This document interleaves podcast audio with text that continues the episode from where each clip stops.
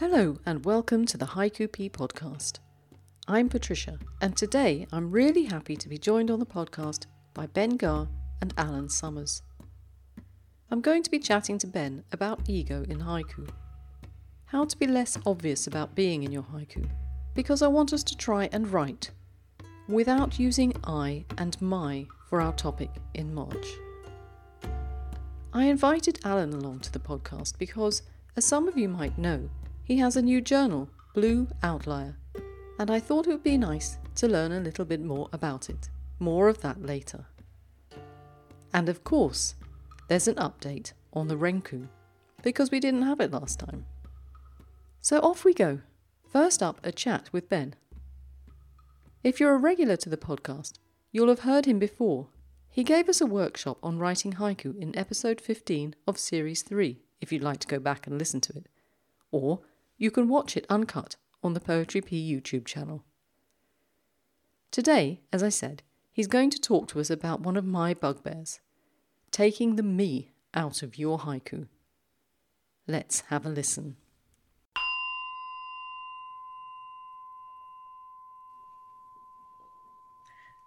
So today I'd like to welcome Ben Gar back to the Haiku Pea podcast.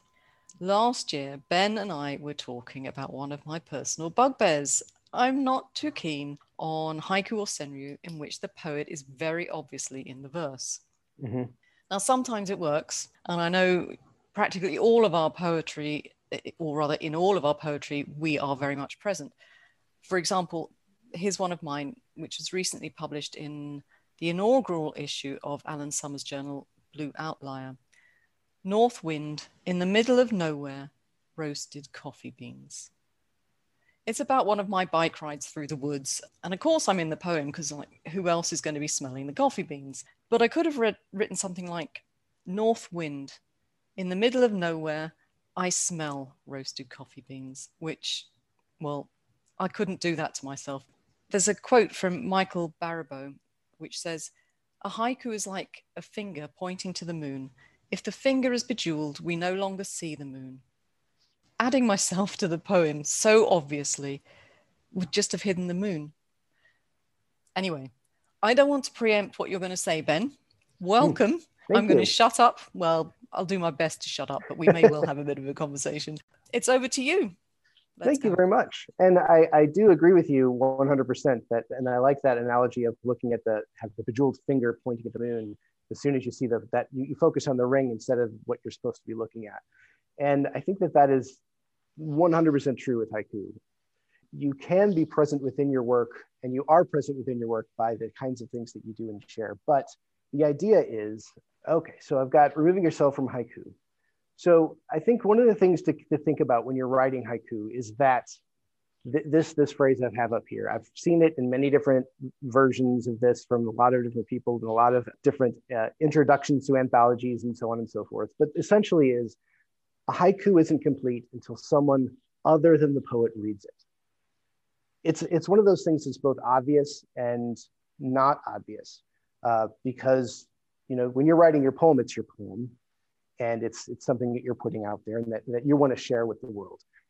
But the unique thing that happens with a haiku is that it's not your truth. You know, you're not telling your personal story. You're not talking about your own personal exact thing that happened in your life. You're, you're sharing a moment. You're sharing a, a moment about what it is to be human living in this world and how we interact with the planet, the universe, what everything around us. And understanding that You're that just because you're done with it on the page doesn't mean that the poem is complete. It's just a nice thing to have tucked away because somebody else has to read that poem. And when they enter that moment, the poem gets transferred to them. The moment gets transferred to them and it becomes their moment.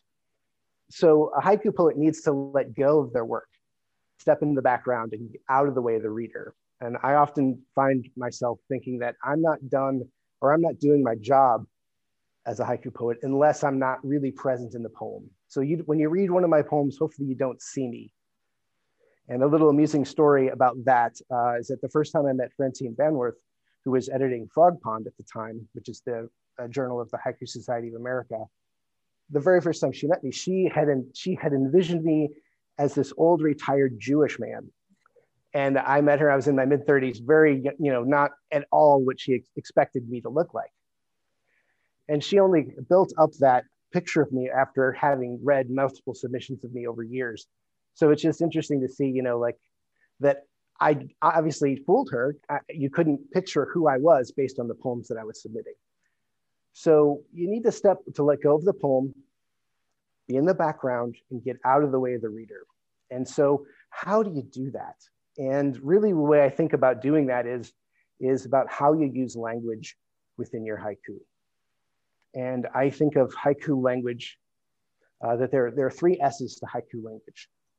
It's simple, it's succinct, and it's suggestive. And I've got a poem of mine, which is turning into like the Swiss Army knife of, of poems of mine that I like to use to, to talk about haiku and how it works, uh, that I'm gonna use here to kind of show how using language in that way and keeping the, the idea that my personal experience is in the background of the poem to help illustrate that, that because I'm in the background and I'm using the language in this way, that that's why the poem works. And the poem is this, and you can find it in my book, Wishbones. A little frog on our sundial, passing time. Now this poem is great, uh, great illustration of haiku in general, because you can see the two images in the cut. Image line number one is the first image, line number two is the second image, and then the third line ties them together. But if we also talk about how it uses language in, in simple, succinct, and suggestive ways, we can kind of showcase that by using language in that way, it automatically strips me out of the poem and allows the reader to fill in the extra details. So one, simple language. Now, if you look at this poem, there's nothing complicated about the language in the poem at all. Nothing fancy, no special tricks of uh, swapping words around, no, no poetic tricks. It's very straightforward, very to the front. There's no, um, nothing footnoted, nothing to, nothing to prevent you from reading the poem, to push you away from the poem. It's very simple. You know, it's just a few words, obviously. And, and we're not talking about anything sort of really detailed and specific. It's very general. Now that goes into succinct language. So succinct language is getting just the right amount of description and detail of the poem to allow people to see what's going on. And then, you know, so, so, they know, so they know what they're looking at. So the first line is, the only description we have about the frog is that it's little. That's it. And there's absolutely no description about sundial. In fact, these things become suggestive things. Uh, like the frog is a, is a kigo, which designates a season. But the only thing you know about the frog is it's little. However, because you, you are approached with the, the first line is a little frog, you already have, you, your mind goes right to all of its image banks to figure out what does a little frog look like to you. No, it has nothing to do with my little frog. Me as the person that actually saw this moment, experienced it, could have chosen to go a different way about this and be very detailed about the type of frog it is, talk about the type of sundial, put it in a specific place, but none of that is there. Instead, you have the, the reader figure, figures out, well, I know what a frog looks like, and they can tell you in great detail about their little frog. Same thing with the sundial. The sundial, there's no description. So, you know, you have to go into your own memory banks and figure out, well, what does a sundial look like? Uh, is it brass? Is it ceramic? Is it terracotta? Is it on a pedestal? Is it on the ground? Is it on a wall? Is it in a park? Is it in, it, none of that is mentioned in the poem at all, but it's connected to a little frog. And it, again, we're relying on the reader to complete the poem. And ultimately, the poem itself is not about the frog specifically or about the sundial specifically. It's about passing time. And so you get, you have to get, by using simple, suggestive, and, and, and succinct language, you're able to connect the moment, the feeling of passing time, which is what the little frog's doing, which is what's happening physically on the sundial, which is what the person experiencing the poem is doing by taking all this in. And it, it all wraps up in a way that you as the reader can go into great detail as to what's going on here, where this is taking place, what time of day it is, what the air feels like, what the scene feels like. And none of that has been provided by me, the poet. So if you would ask me, like, if you looked at this poem and you were saying, well, it was written by a retired Jewish man, sure. Or it was written by a, a college, a college age freshman girl, okay. You know, it, from, from, it doesn't matter. None of that matters. The moment matters. And that's the forefront. And that's what, that's the important part about a haiku, is it's, it's what's the moment, what's happening, what does the reader see, what do they experience? And the moment you start to put in a little, a little ring, like pointing at the moon, if I started to say the little, some kind of specific tree frog or some, some specific toad or something like that, then the reader has to figure out, well, what does that look like? Do I know what that looks like? Uh, and it kind of takes some of the fun out of engaging with the poem.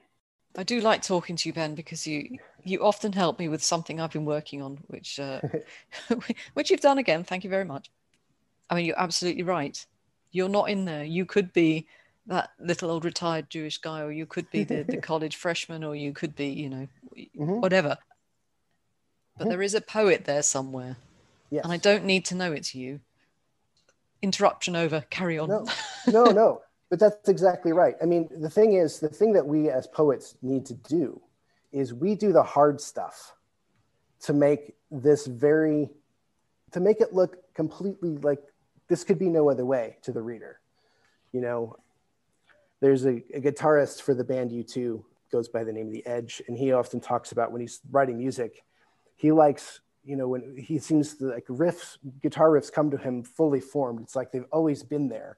And they're so obvious, and that they could only go together a certain way. And I think that that's in a, in a big way of how our poems must come across, is that, I mean, looking at this, it's, there, there's no place, there's no room to tweak or to twig. It, it's, it's just as it is, and you experience it, and, and that's the poem. And we work hard to try to get that, to make it look easy. How do you arrive at this, at this little poem? And it's really by hard work and practice. Exactly. Yeah. Uh, I write a lot of bad poems. And, and in fact, this poem didn't have the word little in it uh, at first uh, when I thought it was done. And I was submitting it around and it wasn't getting picked up by anybody. And I really believed in this poem. I'm like, there's, this is a good poem. I don't know why it's not getting picked up. And so for any kind of poem like that that I submit that gets rejected, I, I, I revisit them. I keep looking at them and trying to figure out, well, what's missing, what's wrong? Why isn't this piece going somewhere? And it was the word little. Uh, yeah. Without that word little in the first line, it's just a frog. It's very bland. It's very, like, who cares about a frog? But yeah. a little frog? Hmm. I can think of a little frog. I'm, I'm, I'm interested in a little frog. And it got picked up the very first time I submitted it after that. Yeah. And I read this, uh, you know, if I, if I go and do presentations or talks or whatever, and every time I read it, every time I read it, when I get to that third line, everybody, there's, there's like a collective smile or nods, and people are like, oh, I see what's going on there. Yeah. Yeah. Yep. Passing time. I get it. Okay. Wow. And yeah. Now, the, the idea of having yourself in a poem, I have two other examples that aren't mine. This next piece, well, basically, the more you tie the poem to you, the less the moment belongs to the reader. However, here's, a, here's one from Carolyn Hall that I really love, from her book, How to Paint the Finch's Song, which is one of those poems that when I first encountered it, it's just one of those, just, I just drop everything and just bow, because it's just so amazing. And this one has the word I in it. Mm. And so it's frost moon, I tell my daughter the truth. Very powerful poem. I'm not a mother. I'm not a father. I don't have a daughter. I'm not a daughter, but I've had a mother and father. Um, and, and, and it gets to what, what is the crux of what's going on in the poem here, is that somebody close to you, it, it's somebody, uh, one human that's close to another human that has kept a secret. And at some point, at this particular moment, you make that, that I of the poem makes the decision to tell that other person the truth. Mm. And that's a universal thing that we've all experienced. The fact that it's an it's a, the the I and the daughter is just a, a suggestive language to say that there's a closeness of a relationship here. Yeah. It's not specific. The key to make what makes this poem work is that we never know what it is that person's going to tell. But don't you think because of the frost moon that it's it's something that the daughter is not gonna like necessarily? Yes, yes, I would agree. And that's the suggestiveness of the language. It's yeah. simple language, but it's suggesting, not telling us specifically, but yeah. it's suggesting that whatever this is, it's gonna be cold, it's mm-hmm. gonna be difficult. And, and then followed by, I tell my daughter the truth, means you also think that, well, this it's been this this is not this is not like a, a split decision. This is not something recently that's happened. This is something that's fundamental. It's going to be a big thing. Yeah. And we've all been in that situation, whether we were the daughter or the I. And um, again, it uses simple, succinct, suggestive language to put us in this moment without telling us anything about what that truth is. We have to, as readers, bring our truth to that moment. It's so powerful. I'm glad you brought it to my attention, because I think I would have passed that one over. Because it said, I tell my daughter? Yeah, because I get so annoyed by the I. Well, I've tried since our last conversation, to be honest, mm-hmm. not to pass things over just because it's got the I in the, the poem. Like I said, I'm really pleased that you brought this one to my attention, because it is a really splendid piece of work, isn't it? Mm-hmm. But that's the, that's not to say, though, as an editor that reads tons of poems, that having those kind of hard rules isn't a bad thing for an editor. Yeah, fair enough. um, so don't, I mean, I think that I think your own rules and guidelines are, are, are well served, because there are plenty of ways to write this poem and have it be really bad. I've written them myself. Now, I've got one last example, okay. and this is a this is a golden oldie. And I think that if you haven't come across this poem in some translation, you're going to get it now, which is this classic one by Buson, which I have from the Essential Haiku uh, book by Robert Haas, which is the beautiful six words, I go, you stay, two autumns. And this is a poem that it's one of the first that I really read back before I gave my life over to haiku. It just blew my mind. Uh, one, that it was, you know, six words. And two, I, I can, I can, I remember exactly where I was when I was digesting this, this poem and, and, and how it blew my mind. Um, I was in college, I had a girlfriend, you know, and we were parting ways at the, in autumn to go oh. home for spring break. Okay. And, you know, and I thought, oh, sure. I go, you stay. This is the second year we're doing this. That's fine. But somewhere on the car ride home, it dawned on me that it wasn't just two autumns, two years in a row. I go with my autumn, you stay with you autumn. Wow, you know? Yeah. It's like, holy cow, there's just, this is relativity. This is something that's like, we both as individuals have our own idea of what autumn is. And as we part, we're no longer sharing that autumn together. We now have our own separate autumns that we encounter. And, you know, that's, that's amazing. And I have no idea what Buson was thinking when he wrote this. It's many hundred years before I was born, in a completely different culture. Yeah. And yet this poem just rocks my world. You know, it's just because he's not present, he's not telling me what the specifics are. I, I get to live those specifics. And that, to me, why this poem written so many years ago is still so relevant to me today and so fresh and still excites me, makes me want to write poems and, and experience these things. And it's got your three S's. It's, yeah. it's, oh, it's sim- simple, certainly. Succinct, very, and oh, uh, yeah. suggestive. And that really wraps up everything I wanted to say. Oh, thank you very much. Before you stop sharing, go back. I think it was just before your Carolyn Hall mm-hmm. um, slide. There was a quote that you went to. The more you tie the poem to you, the less the moment belongs to the reader. And I guess that's what we're, we're aiming for. It does belong to us, yes, but we're giving it to the reader. It's a present. Yeah. Uh, we as poets give that reader permission to take time out of their life to experience something. Yeah. Um, and it may be something that, that they've experienced before in their past, in the present, and they get to re-enter that. It might be something they've never experienced before. It might be something that they, they're familiar with, but maybe didn't have never taken the time to see, to stop and look at before. Mm-hmm. But we're, we're giving them that, that gift. And if we do it right and do it well, they enter into that conversation, they enter into that moment, and they come out of it knowing a little bit more about what it is to be human. No, that's super. Thank you again, as always, Ben, for mm-hmm. uh, for coming along and, and giving us this, or having a chat, basically. Yeah. Thank you very much, Ben. You're welcome. Thank you. And and by the way, uh, those listening out there, I just wanted to say that, that there's there's nothing better than getting that poem accepted by a journal, because uh, it's very validating. It's awesome. But there's also a lot to be learned on the, the poems that they don't pick. And it's it's always good to go back and look at those ones that didn't get picked, especially if you really like them, and you try to figure out, well, why? Because sometimes it just takes, in my case, adding that one word. And that poem is, you know, it's it, you can't be any other way now. Those don't just happen. You can't just, as a poet, just sit around all day and just think, oh, I'm just going to write one poem when I'm inspired, and that one poem, that one draft is going to be perfect. It doesn't work that way. Cheers, Ben. Thanks Cheers. a lot. You're welcome.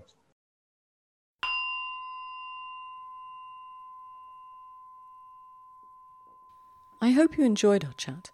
And if you'd like to read the slides Ben was using, they'll be on the uncut chat I've put on the Poetry Pea YouTube channel. If you'd like to read more of his work, he does have two books, One Breath and Wishbones, and there'll be details in the show notes of the podcast. Now, I'd like to add a little supplement to Ben's chat. And for this, I have to thank Richard Tice, who so often sends me emails which improve my knowledge, and I wanted to share some of the things he told me with you. I think Richard's going to write an essay on the topic, and I hope he'll share it with me. Or at least he'll tell me where it is once it's published, and I can share it with you. Anyway, let me give you some points that he made to me that I thought were fascinating, and, in some cases, my reply to them. Putting oneself into the haiku or keeping oneself out of the haiku was one of the main issues in the haiku wars of the seventies and eighties. Perhaps we can have a look at that in another episode of the podcast. I certainly don't want to start another war. I'm quite happy for the poet to be in the poem, but sometimes I think that we're too quick to use I or my in our haiku, and it's always worth having a second look at what you've written to see if you think it's appropriate. Richard points out that very often in the West we don't take into account the evolution of haiku. We don't make the distinction between eras of hokku and haiku. He suggests that if we did, we might find that there are reasons that hokku generally do not have the poet's presence in the poems. For example, the hokku was tied to the place of composition, which was usually a host's home and the area around it. So it could complement the host indirectly, but would not include the poet writing the haiku. And then there's the element of language. Now, I can't comment on this, as Japanese is not one of my languages, but Richard has a much better idea. And he tells me that Japanese excludes the subject of a phrase or sentence if it's understood. So generally, personal pronouns are not used unless they're necessary to make clear the who or the whom in the statement. Thanks, Richard. I look forward to reading your essay and passing on the news of its publication to everyone else. Now let's have a listen to the renku. It's called Golden Leaves Drifting, and for the first time we're going to write a thirty-six verse renku. If you'd like to know how we're putting it together, you'll find it in Jane Reichol's book, Writing and Enjoying Haiku. It's on page one thirty-nine. My fellow renku storytellers this time are Scott Zalenga, Kim Russell, Riem El-Ashri and Lorraine A. Padden. Thank you to them. I'll read it through and you can see who wrote each verse in the show notes. Evening breeze, golden leaves drifting under streetlights. Night creatures explore their new world. Through crumbling soil, ink caps and dead man's fingers mushrooming. Dry yellow cornstalks, black feathers watch over. Harvested fields, rinsed in moonlight, their cycle complete. Autumn snow, muffled sounds of morning. Sunlight falling on fresh snow, The tips of orange leaves. A frosty fox licks the day into shape. White dappling the grey afternoon flurry. Head down, following a stranger's footprints. Snowflakes swirl, a unique journey began by chance. Ideas in motion, the wind in the trees. Early blossom. Yesterday's icicles break the silence. Waxing moon. The rhythm of a slow thaw. Pink daphnes pushing off frozen crystals. Scent of change. The removal men trample the garden. Still treasures emerge. Impacted earth erupts with purple promise. Crocuses. The unceasing intention of buds. Shining wind, the lustre of robin's egg blue. Pastel skies, reflecting in the bird bath. A child shrieks, blue tits swarm from the privet hedge. Amid new leaves, the sound of church bells. A woodpecker pecks at an old trunk. Conga drummer. Syncopation to the day's longer beat. Becoming night, in the muddy hiking boots, damp socks. I hope you're enjoying our Renku tale, and of course, if you'd like to join in next time, just let me know by email. It's very remiss of me, but I haven't reminded you that submissions are open until the twentieth of February for haiku written with exaggerated perspective. If you're not sure what I mean, you can find out by listening to Deborah Piccolocci's presentation on the podcast episode one of this fourth series. Or you can go to the Poetry Pea YouTube channel and see her presentation and read the slides. I definitely recommend it. And before we go on, I must say some thank yous. Thank you for all your comments about the last episode, the one where we listened to your haiku on the topic of spring and autumn.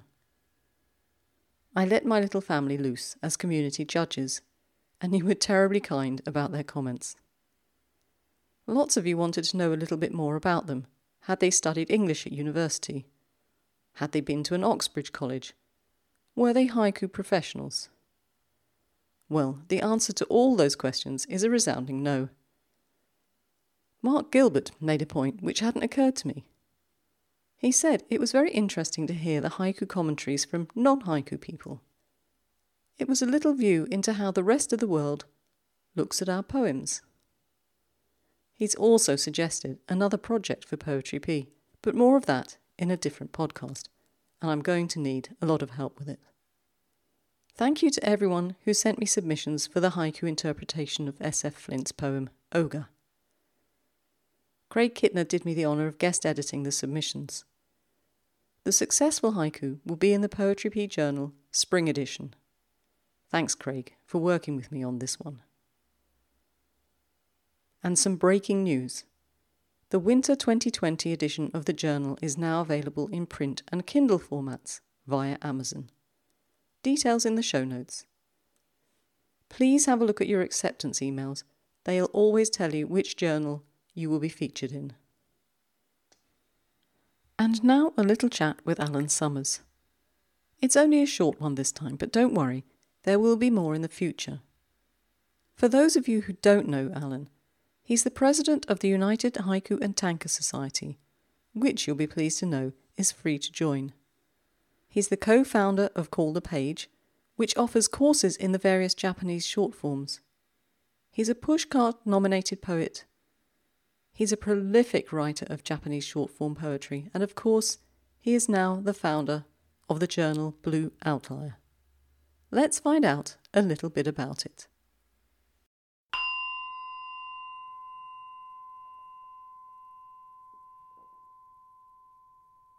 Today, I'm very pleased to welcome to the podcast Alan Summers for the very first time, and I hope it won't be the last.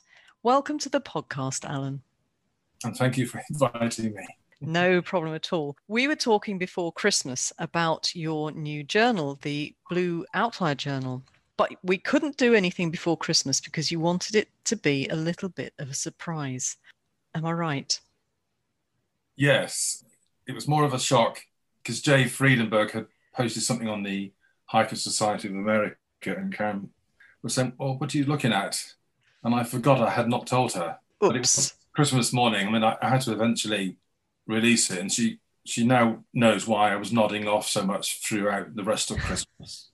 But I needed I needed to do something for, partly for myself, just to upbeat, because we had the COVID and we had all the yes.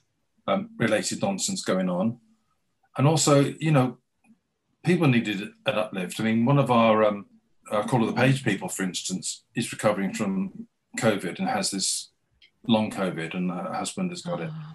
It was really important that just have a, a fun thing to open on Christmas Eve, or in some time zones, it was Christmas morning. Yes. That was where it came from then?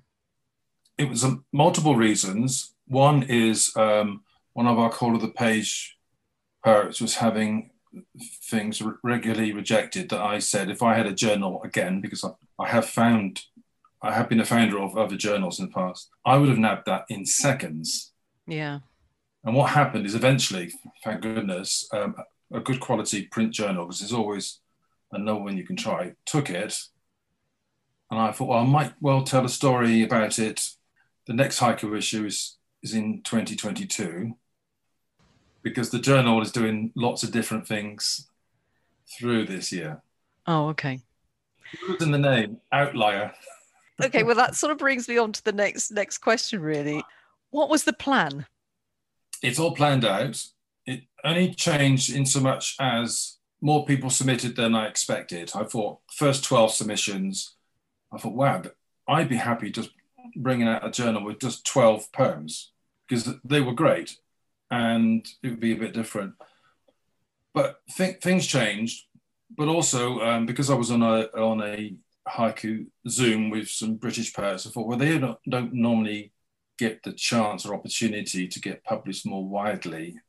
I contacted them after, and that, that was about thirty-eight poets. Okay, so your numbers were going up all the time. Yeah, and I felt it was important to get some of them in, and I had a lot of first-timers as well, not just mm-hmm. Brits, but other nationalities that had never written haiku before, and I wanted to showcase them and, and enable them, and some were just starting out. And then word of mouth, I mean, it, the North Carolina um, Hiker Society. But, and I had someone, uh, one of my biggest heroes in haiku, Lennard DeMore. He submitted. He's such an um, amazing person, and he brought out the Million Man March book from uh, Red Moon Press quite a while back, and I, I got that as soon as that was out. So lots of, there was lots of exciting things that happened. It was not just an ordinary journal, and it was never, ever going to be. There's so many stories behind those about two hundred sixty poems.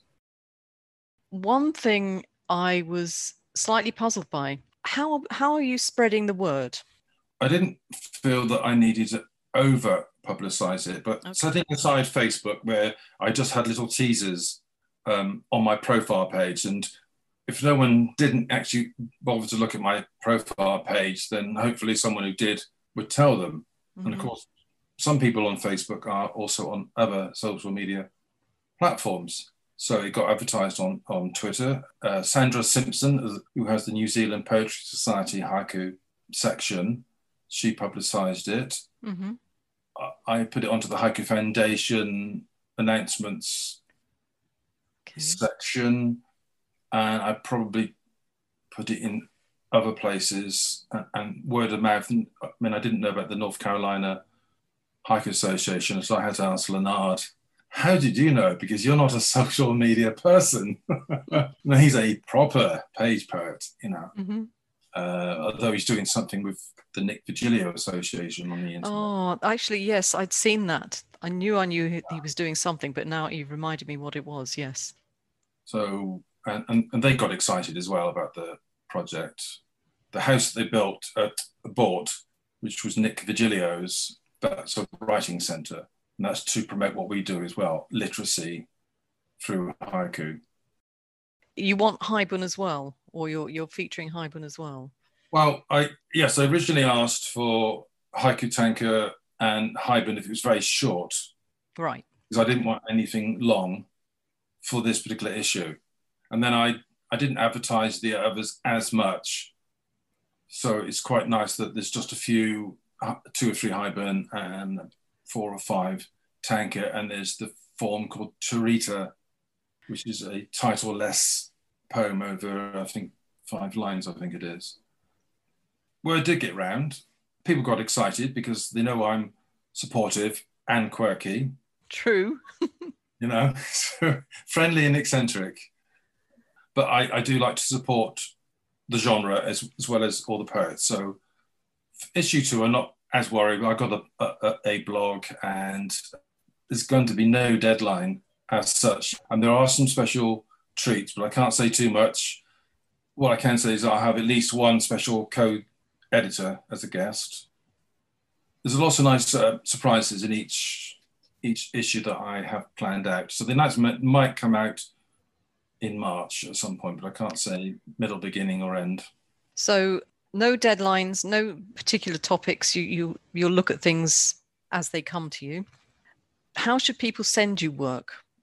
The email will be up on, on the blog. I have to say, I love the artwork on the, the cover of the inaugural issue. That was that was absolutely beautiful, wasn't it?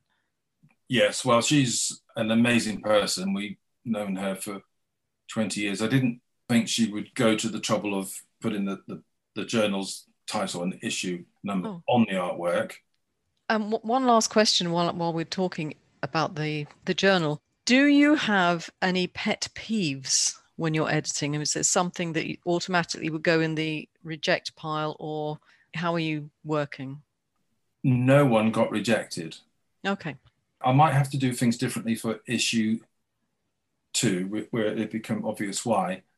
But I will ha- hasten to say that when I was, for instance, Haibun editor for Blythe Spirit, I was part of a panel of editors, I got more lovely emails from people that I had rejected than anyone that had work accepted, which is quite amazing.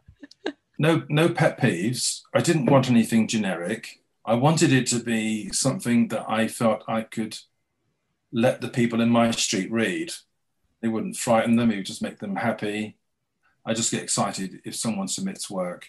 You've sent me the the blog site, the address for it, hmm. and I'll put that in the show notes so that people can have a look yeah. at what you've done already. From what you've said, they can follow the links from there to get in touch with you if they want to submit. Yes, and all the details are on the um, the P D F that they can download. So thank you, Alan. All the details will be on the show notes. I'm looking forward to issue two. If you receive the first issue, do you automatically receive the second, or how would how will that work? They, they can just um, contact me. I mean, I'm I'm friendly and approachable. I did have nearly five hundred emails. It will all work out, and it won't be it won't be the same because it's an outlier. It cannot mm-hmm. be the same. So a surprise. Well, I'll, I'll make sure everyone's got all the information on the show notes so they can find you and maybe even submit to. That would be good. And I look forward to following it up and seeing the next outlier, Blue Outlier, in yeah. maybe March. Certainly, I will start mentioning it in March. Good. I'll, I'll look out for all the little clues left along the way. Thank you so much. Thank you, Alan. That was great. Thanks.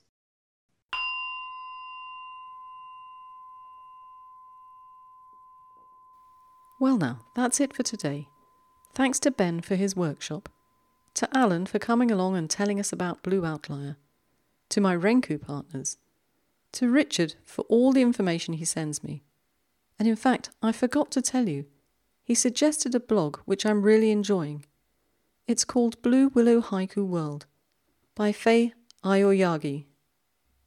Apologies to Faye. One day, a day I very much look forward to, I'll get to talk to you and you can instruct me how to say your name properly. Anyway, in her blog, details of which are on the show notes, Faye brings us some contemporary Japanese haiku, which she very kindly translates for us. Thank you, Faye. And thank you all for coming along to listen to today's podcast. It's lovely to be with you, wherever you are and whatever you're doing.